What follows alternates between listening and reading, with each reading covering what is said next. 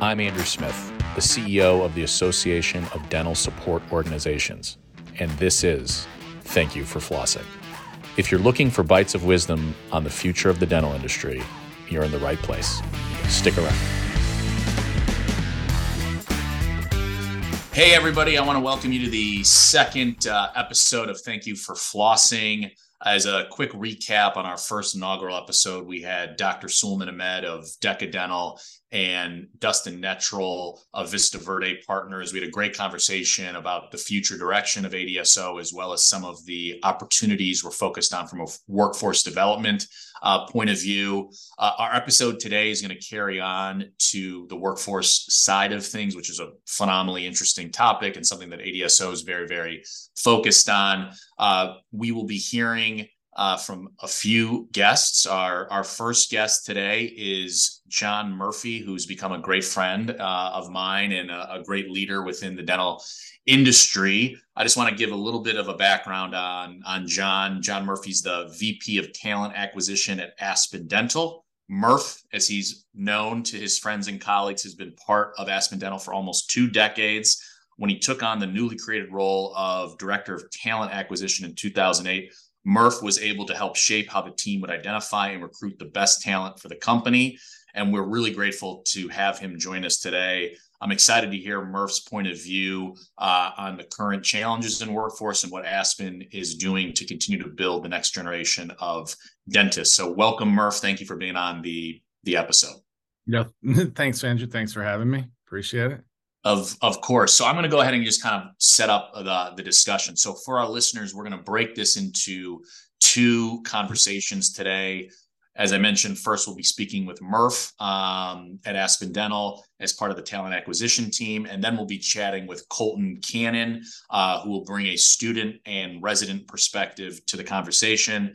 So with that, uh, we're going to go ahead and and get started. So one thing murph that i always love to ask our guests is you know how they kind of got into the dental space so you've obviously been at aspen for a long time why don't you tell us a little about how you got into this um, and you know any other kind of interesting tidbits along the way yeah my background andrew was in human resources and systems and i had been working for an organization uh, out of boston implementing sort of hr systems, applicant tracking systems. So more of a strategic process consultant going into Fortune 1000 companies, um, analyzing their systems and their and their workflows and their process and their structure and their reporting needs, and then helping them, of course, to set up um, new technologies um, that that they felt they needed to implement at, at that point in time. I did that for about five years um, and the truth of the matter is, I got stuck in O'Hare Airport one winter for the second time, and I became an active job seeker. And uh, a few weeks later, I met Bob Fontana, our, our founder and CEO, and Sue Decker, our former chief human resource officer. One thing led to another, and I uh, I joined the business. It was probably a fifty million dollar business with roughly forty or forty five locations, dental offices at that point in time. Um, here I am 20 years later. That's uh, that's awesome. I mean, obviously you've you've seen the growth of the Aspen Group, and you know what I'd love our listeners to hear a little about, particularly on you know kind of the talent acquisition side. How has the landscape in your mind changed over the last 10 years? You know, kind of you know where was it 2013? What have you seen as as changing aspects? I think I think there's probably a few things. I think the the landscape of the delivery system, which which you know was you know predominantly private practitioners, you know this very segmented mom and pop solo um, solo business, um, and back then you know the idea of the the dental support organization was still an emergent one, and there was a lot of unknown, a lot of stigma um, and there was a lot of resistance to to the change in the in the model and so you you really you were up against it when you were trying to sort of in my view revolutionize the delivery system in dentistry create a model that was acutely focused on the needs of the patient um, and and people were a little bit afraid of change, uh, particularly in dentistry and, and even more so, I, I tell you, in, in, in academia. Um, you know, I think as as we've seen DSOs grow now, maybe you know collectively representing 25% of the of the total market. There's still a long way to go. I think that um, there's much more awareness now around what what the model uh, means, how it um, helps support providers um, and and delivers on on their needs as both professionals, clinicians, and um, business leaders. There's more of an acceptance. I also think that a younger generation of dentists with tremendous amounts of student loan debt, um, you know, just the way in which they're raised and and what they want out of their career has has shifted, and the model and, and Aspen in particular I think is is very aligned with their needs. So they've opened their minds, right? They're not just you know taking what they're hearing from professors and faculty and um, other influencers. They're seeking out and learning for themselves. And over the last decade, we've been able to really sort of capture the hearts and minds, particularly of the of the newer, younger um, dentists. The other thing is just the labor market itself. You know, um, is, is basic economics. It's, it's supply and demand.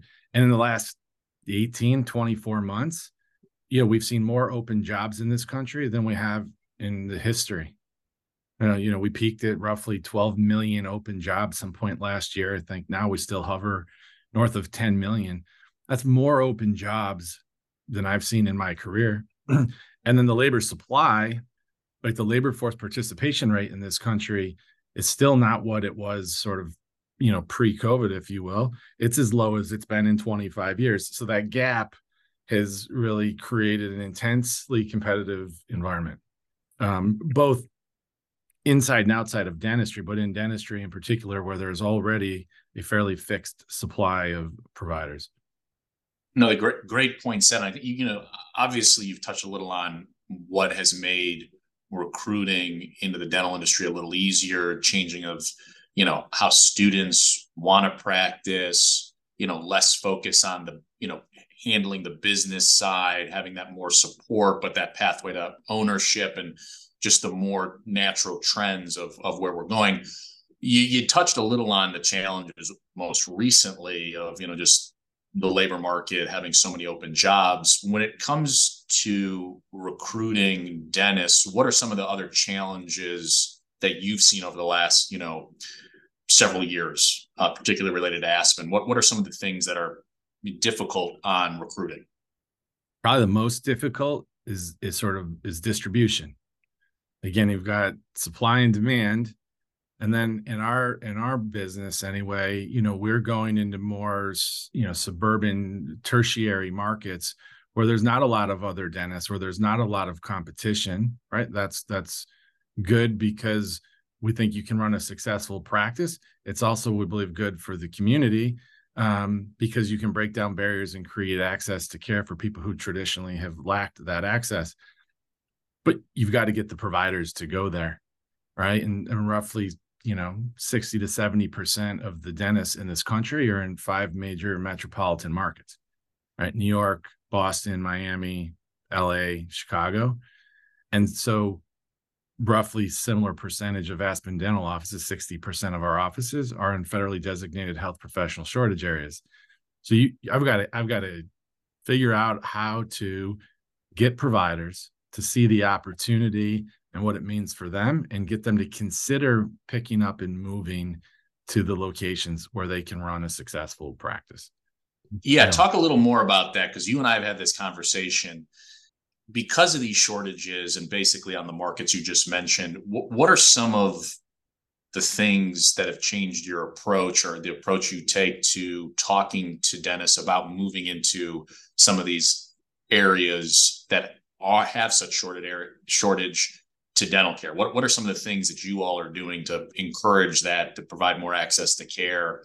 Um, I'd love to get your perspective you got to set the location aside actually. It's the number one barrier. I've got to set it aside. You know you've got to truly understand the motivations of the of the dentist of the particular candidate um, and make the connection between what's important to them and what they want and how our value proposition connects directly to that right? So i can i can i can set them on a path to help them accomplish their personal their professional their financial goals and and and when they start to realize um, the value that can that can be brought to them in, in, their quest to accomplish those goals through the Aspen Dental Network and through our service offerings, then I can have the conversation about location. It's easier then to overcome that barrier. Um, and then you know we've got to stay true to who we are um, and make sure that you know what we believe in and, and and the reasons we do what we do you you know are aligned with the, with with that audience and and what what they what they're looking for um, and make those make those connections very directly. It's the number one challenge for sure um, i can I, I i can only imagine and you know just a quick aside when i was you know with you all at your uh, leadership retreat celebrating 25 years last week you know i had the opportunity to talk to many owner docs and you know i grew up in chicago in the city and obviously, there are tons of dental shortage areas. And I was amazed to learn how many practices some of the owner docs have in underserved communities. So I think you know a testament to you and the Aspen team for being able to to go into these underserved communities and provide not only great dental care, uh, but you know expanding the footprint. And you know obviously I'm sure you had a hand in that. So it's pretty pretty exciting. One one other thing I, I was reviewing you know an interview you did recently with ConveyIQ. And, and you spoke about your philosophy for your team and the recruitment process. You talked a little about it, but how are you viewing the philosophy of recruiting with your listeners? I know you touched a little on it. Is there anything else you want to add on that? There's nothing more important in this business than the relationship we have with dentists. And so, first and foremost, you know, you're building the the rapport and the foundation for long-term relationships. That's that's critical. It's also a fairly complicated business you know when you think about the clinical aspect of dentistry and you think about the insurance landscape and you think about you know financing and things of that nature. Um, it's important to me that from a recruiting perspective we're not just sort of order takers but that the team is immersed in the in the business and understands uh, what the key drivers uh, of the practice are, what levers to pull to really help the the owner doctor grow and develop their practice, right? To move from one one doctor to two doctors or maybe three doctors, multiple hygienists, and then for them to to sort of move from one location to multiple locations and what does that look like and, and and what do they need to do to prepare themselves over a longer period of time I believe that that the best recruiters can can do those can do those two things. They can build the relationship and they can understand the business. Uh, when when you do that, you can sell it. Make no mistake, we're selling it, and you can make the the connection between candidates and those owner doctors, so that they too themselves build long term partnerships uh, that ultimately are in the best interest of of serving their communities and, and delivering great patient care. No, that's great. And I, I know you've touched a lot on there's that personal, you know, one-on-one element in recruiting. Um, one other thing I know we've talked about as well is the use of data in recruiting. And you, could you talk a little about, you know, that and how you um, use that as a way of recruiting? Yeah, there's a few things, few ways I think in which we use data. Um, again with a fixed supply of dentists right 160000 general dentists in this country and we start to consider um, you know the various demographics you know how we how we leverage that information to build nurturing programs to to to you know to create brand awareness to create understanding of who we are what we do and the value we offer and to ultimately move them you know into the point of consideration right? Visiting our offices, meeting the other practice owners, interviewing, you know, making offers, getting them uh, ready to assimilate into a, a, new practice, a new job, a new community, um, and and and helping them sort of fulfill their their own goals and, and dreams. But the journey that that those people go on and that that doctors take from the point in dental school to the point they actually come work here is critical information. And so we're constantly um, looking at all various data points sort of in our in our funnel if you will. That's how I refer to it and and we're using right now we're using artificial intelligence power bi to to sort of draw powerful insights from that data so that we can make recommendations to those owner docs on what behaviors we think will help them um, you know achieve whatever it is they're trying to achieve. In this case recruiting dentists into into some pretty difficult markets making sure that the um, financial packages that they put together you know are competitive within the broader landscape. And um, again knowing and understanding what's important to, to that audience and and that we are using that data and that information to build and uh, our own value proposition and continue to make investments in the right place you've seen our our headquarters in chicago. You've seen tag university um, and the content that's made available to to clinicians there. You know those investments are made based on the data we've collected over the years and the learnings and the insights that were drawn um, from from that from that information um, so that we can continue to grow continue to scale and continue to deliver um, you know the most unique uh, value proposition to dentists in this country. And, yeah, what would you say when you're talking and your team are talking to recent grads what would you say are you know two three major focuses for them when joining aspen dental? Oh mentorship right? They, they've got a, a peer network of nearly 1500 other dentists that they can tap into to get advice and counsel and guidance.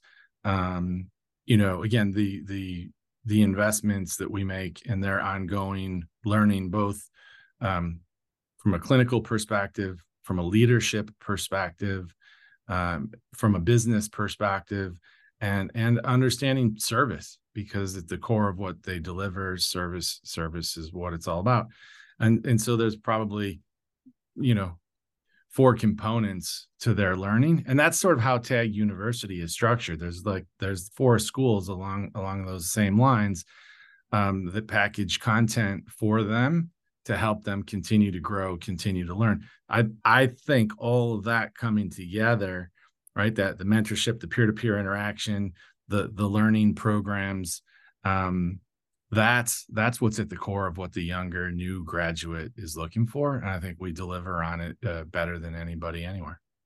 A- absolutely, and um, you know.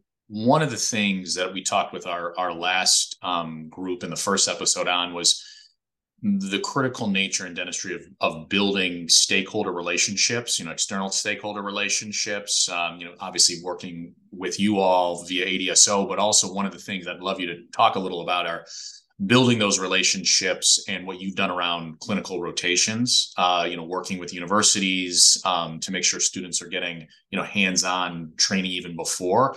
So could you talk a, a little about that? And then also, I know Aspen puts on the Vibe conference every year, and you know, of you speak a little about what that is and and, and how that is uh, meaningful. Yeah, I'll start with Vibe Vibe Vibe sessions, and we also have these other smaller, more intimate, what we call "We Got You" sessions.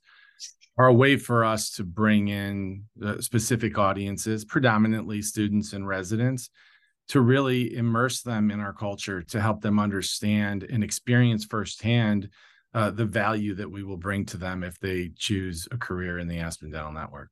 Um, and and that you know they're fun, they're exciting, they're entertaining, um, and and we believe that that's just who we are. Quite honestly, like we let our hair down every once in a while, and we want them to know that they're a part of something larger. Yes, you're going to go work in a you know a four thousand square foot you know office you know all day every day, but you are a part of something that's much larger um, and and brings you meaning um, as well. And so that's that's really the intention of the vibe and the We Got You sessions. The the the community based clinical education program that you mentioned um, is a program we started uh, with Dr. Bill Piskorowski roughly four years ago. Um, and that is essentially a way for us. We partnered with, at the time, uh, this UCLA School of Dentistry, and we put some of our owner doctors on faculty. And so there was a process to to to getting that done. Then the owner doctor's office is inspected by CODA, the Commission on Dental Accreditation. And essentially, that practice becomes an extension of the dental school, allowing us to then rotate uh, fourth year dental students through through the office anywhere from two to two to eight weeks at a time. That was really a recruiting play, right? Like how how do I distribute, as I mentioned earlier, or redistribute talent to the markets where they're needed most? I I felt that by putting them in those places for for an extended period of time, they would experience what life is like. They would get a sense of that local community, and the likelihood that they would be willing to go practice there upon graduation would be greater. Um, so we started that program, you know, with one sort of one one owner doctor became you know preceptor for the program. And we've since scaled it now to roughly 20 owner doctors. We've expanded to three schools now. Um, and there's there's a, a, half a dozen to 10 other schools interested in participating in the program. Um, you know we have hired a, a, significant handful of the students who rotated through right? You're doing a few things. You're gaining that competitive advantage. You're overcoming that location barrier. Uh, you're creating buzz within the, the the student community at that school about the experience that they had. So when they when they when they come into the office, they they they get after it a little bit, and they're able to to to do things that they haven't been able to do in dental school, uh, and they love it, and they share that with their peers. And now we've got a, a, a people lined up waiting to get in, where the preferred rotation at UCLA. It's becoming that at, at the University of Washington and Michigan as well.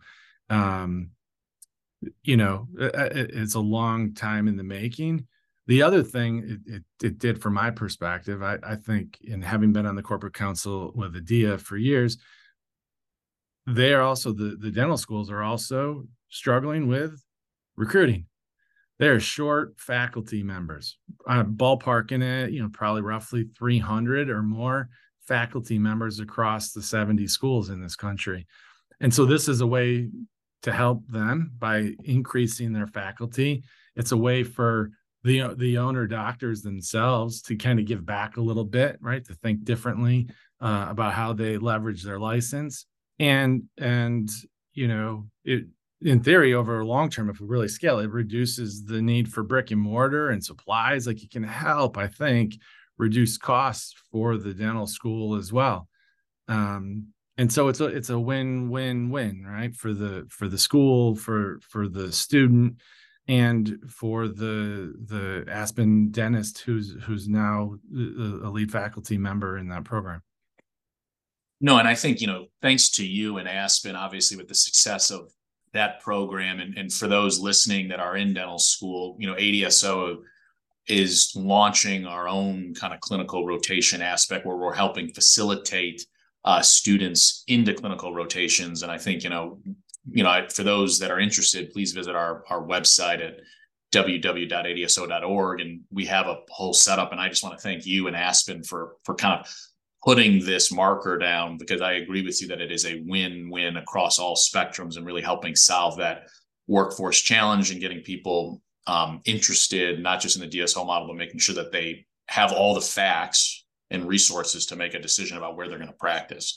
Um, last question for you, and kind of the you know always like prognostication.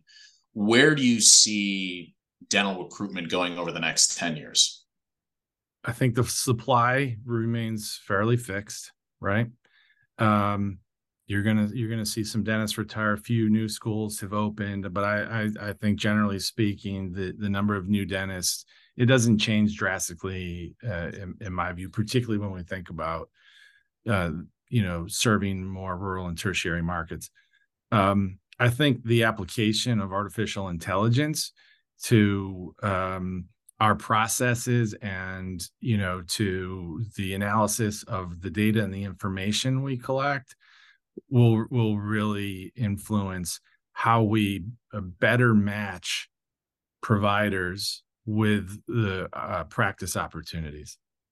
And so for me you know i told you my background was in sort of systems and technology. I have a little bit of a a bug for that. Um, you know um, how do we understand it? How do we understand its application? And how do you utilize it to gain a competitive advantage in, in the marketplace? Um, so I, I, I believe that you'll see the application of artificial intelligence more predominantly over the next 10 years. Uh, and i think it's necessary if if you believe there's sort of supply side issues with providers. Um, and and so if you can create a better match you can create a better experience if for, for that provider or for candidates in the recruiting process and the likelihood of success is that much greater it, it can create stability. And um and again I, I so i see the the supply remaining fairly stable and i see the application of ai playing a role. Know fascinating. I mean we're obviously seeing ai in all industries and particularly dentistry so it'll be really interesting to see kind of how that continues to propel the and fix workforce uh, challenges. But no, I, I, Murph, thank you so much for for hopping on. I know you're incredibly busy, so I really appreciate um, you taking the time today to to join us. Well, everybody, I'm very excited to introduce our next guest, uh, Dr. Colton Cannon. I've had a chance to get to know Colton uh, over the last few years and, and his leadership. He's got a, a wonderful background, and we're really excited uh, to have him on today's program. Uh, Dr. Colton recently graduated from the University of Minnesota, where he received his doctorate of dental surgery and master's of public health. He's currently a dental resident at the University of Pennsylvania. Uh, where I got to know Colton was when he served as the national chair of the American Student Dental Association, and he's got wonderful insights into what dental students and residents today are looking at for a career. I'm so glad uh, to welcome you, Colton. Uh, I think your perspective as a recent graduate will be a great opportunity for our listeners. So, welcome and, and thank you for joining the program. Yeah, absolutely. Thank you so much, Andrew, for having me. Um, it's such an honor to be here with you to be able to speak with you today um, and hopefully I can be able to provide some insight for you. Absolutely, and I know recently engaged, right? I think is that are a couple months old now on that. Yeah, yeah, yeah. I was I was fortunate enough um, to get engaged last December, so I'm kind of in the the midst of the wedding planning process right oh, now. So I'm really enjoying it. Well, that's awesome. Congratulations, and uh, that's that's an exciting time. So we'll go ahead and, and just jump right into the questions, and obviously, if you've got anything else, you know, feel free to add on um, on on that. So one of the things is you're a recent graduate of the University of Minnesota, as we mentioned. What has it been like to wrap up that chapter of your career and and now begin your residency? What do you think is the most interesting aspect of that? Yeah, I think kind of the most interesting aspect, um, transitioning from dental school to residency or to practice for that matter, um, is really being able to apply all the things that you learned in dental school into the real world on your patients. Um, in dental school, you have a lot of um, assistance and you have a lot of kind of resources there um, to support your learning. Um, once you kind of get out into residency um, and you get out into practice, you really have the opportunity to shine and really be able to put everything that you learned into action and be able to kind of stand on your own two feet in terms of treating your patients, coming up with clinical care decisions, as well as um, overall running how you want to do things um, and being able to treat the patients um, based on everything you know in your own clinical experience. So um, I would say the biggest thing is um, just being able to have more independence and being able to um, have a little bit more control um, about the treatment of patients and being able to, yeah, kind of kind of take a more leadership role within clinical dentistry. Absolutely, and you know, just even take a step further back, what initially drew you into wanting to become a, a dentist um, and, and practicing oral health care? Yeah, yeah, that's a that's a that's that's great. I, I was fortunate enough. Um, my dad's a dentist. I have an older brother who's a dentist. Um, so I really got to learn um, what dentistry is like. And as I went through high school and I went through college, you know, I began to reflect as, you know, what are the things that are really important for me in a career? And I think dentistry really kind of knocks all those um, out. Is you get to work with people on a daily basis. Um, you get to have one-on-one time with people, be able to get to know them, be able to um, work with them for a number of years, and be able to develop some of those relationships. Um, you also get to work with your hands. You get to be able to actually do something tangible that makes an impact in somebody's day. Um, and, you know, oftentimes I think a lot of individuals are naive to this. And often in dentistry, we can get naive to it as well as just how impactful um, fixing somebody's smile is um, and what kind of influence that has in somebody's life. And when you think about the ability to have an impact and be able to work with people and make tangible improvements in their day to day activities, um, dentistry really encompasses all those things. And when I was at the point deciding, you know, what did I want to do, um, I think dentistry kind of is so valuable in that sense. And I think that's a lot of reason of why individuals get into dentistry and why dentistry is always consistently ranked as, you know, one of the best professions out there. Um, is truly it's an amazing group of people. Um, our colleagues are fantastic, um, and we get to have impact on people on a daily basis, and we get to see that impact um, as we as we move forward, and we're able to treat our patients. Absolutely, and, that, and that's a consistent um, answer I hear from quite a few folks, and uh, it's really exciting to kind of see where the profession is continuing to, to grow you know, I want to switch a little into, you know, what do you perceive as the biggest challenges students have today while in dental school and and now in in residency? What would you say are a few of those challenges? Yeah, I think you know the practice of dentistry is evolving so rapidly, um, and really, I think the biggest challenge is um, exposure to what dentistry looks like today. I think that's a challenge not only in in residency and dental school um, but the pace at which dentistry is evolving in terms of new technology, new practice modalities, um, new ways of providing quality dental care is, is changing on a rapid basis. And I think the more students can think outside the box on what their practice is going to look like and how the practice of dentistry um, can be different than um, what it was in the past is kind of the biggest thing that I think is um, a challenge. I think um, having exposure to different types of practice modalities and different types of opportunities that exist within dentistry um, is something I think is hard for dental students um, as well as residents. I think a lot of times we can get caught in kind of the day to day activity of us doing our clinical work, taking our courses, studying for exams, preparing for the boards. Um, and sometimes we don't think and reflect of, you know, what can I do um, that suits me the best once I come out of residency, once I graduate dental school. Um, I think there's a lot of different opportunities out there, and it's changing all the time. And I think to be able to think outside the box of what those opportunities look like is sometimes a little bit hard when you're in the um, kind of stratified fear of uh, residency or dental school. Got it. No, yeah, absolutely. And I think the listeners would be really interested to hear. You obviously had the honor of serving as the ASDA president. Um, what were some of the comments from your fellow students and colleagues about what they were looking for in the profession of dentistry, and, and what was it like being, uh, you know, the president of of all the students in, in dentistry? I think you know a lot of folks would love to know what students are thinking about as they enter into the profession. Yeah, I think I think more and more um, recently, a kind of a big priority that a lot of recent graduates have is career flexibility. Um, you know, I think the pandemic taught us a lot in terms of um, the things that we value, and especially um, how much more flexibility there is um, to do the same job. Um, and I think now more than ever, when students are graduating, they might not be in a, a solitary city and have a single practice um, for for 50 years like they used to have.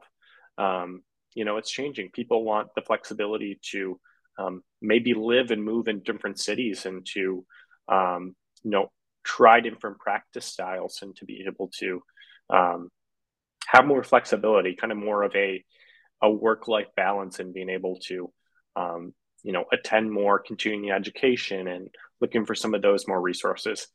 I think more than ever the kind of notion of um, you know graduating dental school, having your name on the sign um, at the corner on Main Street um, is definitely changing, and it's not um, as typical for the for the new graduates to think that that's exactly where they're going to fall into. And I think um, having opportunities for new dental students and residents to be able to um, have flexibility within their career are, are things that a lot of a lot of new dentists are looking for. Um, they're looking to um, have some of those changes that might not have been present in previous generations of dentists. 100%. And I mean, I think as, as you know, ADSO and ADA and the American Dental Hygiene Association have been very focused on um, advocating for licensure portability. Um, yeah, that's that's going to be the future, and you touched on on that. And you know, when I meet with elected officials or other key stakeholders, I continually remind them that this generation of dentists really wants that flexibility. And there's also a huge patient demand in areas that traditionally haven't had access to oral health care. So, you know, I think it's really exciting that the profession and the future generation that is entering the profession is very aligned on that. Um, so it, it's something we're excited to be to be working with. You touched on um, a little about students and, and, and what they you know really want as they practice. You know, here at ADSO, as you as you know, we've launched a DSO difference campaign and really have put on an opportunity to be a resource for students. You know, on our website, you know, kind of what are the different practice modalities. You, what do you think is helpful for for dental students to kind of understand about their career options? You know, we're obviously very focused on listening to students and kind of what they want. We you know know quite a bit. We just talked about licensure portability. What other issues do you believe students need to have as a resource in order to make a, a good career decision on whether or not they go to a solo practice, academia, a dental support organization, um, research? What, what what are the kind of things that they need to best make their decision? Yeah, I think I think the answer to that question is exposure. Um, I think to be able to get dental students, you know, to be able to hands-on see what the different opportunities exist are, um, you know, is crucial. Um, I think that a lot of people you can read about it and you can provide the resources, um, which is fantastic. Um, but at the same time, if you have the opportunity to hands-on show some of these students, whether it's through shadowing or um, any other matters, what the opportunities look like that might be beyond what they traditionally think. Um, again, it's it's changing so rapidly that um, kind of the more private practice model um, isn't the most desirable model for all graduates. Um, dental students want the opportunity to be able to do dentistry in different ways and to be able to um, have new avenues to grow their skill sets and, and new opportunities that I think the exposure that they have and the understanding that they can really customize um, how they want to practice um, is an opportunity. Um, and, you know, so many individuals practice so differently, uh, you know, especially within the DSO model, allowing for that flexibility um, is crucial. And for students to be able to understand that that's an avenue um, is important. And I think um, knowing that they can um, have more flexibility and have new opportunities that they might not have thought about prior is a great way. Um, again, I think looking back on on my experience, I think really seeing it is the best way, um, and really just having students engaged and being able to understand um, what options are out there um, firsthand is the best way to get experience um, to some of these new, more flexible models that you're mentioning. That no, that's great, and you know we're very focused, obviously, on providing opportunities like clinical rotations and allowing the student to have exposure. I think that's that's a huge aspect, and you know, we really value ourselves as that third party neutral resource of, uh, you know, hey, here is what a dental support organization offers from technology, mentorship, continuing education, um, you know, not having to handle the the back office, you know, things like that. Just I agree with you, just having that opportunity to hear from kind of the folks without having a quote, you know, pitch meeting, if you will, about, you know, can you come work for me, whether or not solo practice or an academia or a DSO. Um, you've touched on a lot of points, but you know, what would you say is the best advice or, or the advice that you would give a D1 or a D2 student from your role as as the president to now being in, in a resident? What what are you know one or two top pieces of advice? You mentioned exposure. You mentioned you know kind of thinking you know a broader about how the industry is changing. Anything else that you think is worthwhile for dental students who are listening today? Yeah, absolutely. If I if I had to go back and tell my my D1 self one thing, I would say um, keep an open mind and keep an open mind to opportunities. Um, you're never you never know what's going to be presented in front of you. Um, and if you're presented an opportunity that excites you, run with it. You never know where it's going to take you. I can tell you right now, if you were to tell D1 me um, the progress of leadership I would have made an ASDA, I would have been surprised. Um, but you find those opportunities as they're given to you, and each opportunity leads to another opportunity and the path and the journey that'll take you on um, can really bring you to some amazing places. Uh, so keep an open mind um, whenever you want to try something. Find some of the things that you're passionate about and really run with them. Um, expose yourself to as much areas of dentistry and as much areas of the profession as you can, and expose yourself to a wide variety of professionals within the profession and really hear their insight, being in dental school is an amazing time to be a sponge for knowledge. Soak all that information you can um, because it's going to make you better in the long run. And you never know where that path will take you. You know, well, well said. And, you know, we're excited to obviously continue to work with you. And I'm very excited to see kind of how your next steps progress in, in residency and uh, your, your future career. At, you know, I definitely think the future of dentistry is bright. Uh, and, you know, really just want to thank you for taking the time today to, to join us. I know you've got a busy uh, work and study load. And, and I also want to thank John Murphy from Aspen Dental for, for joining us earlier.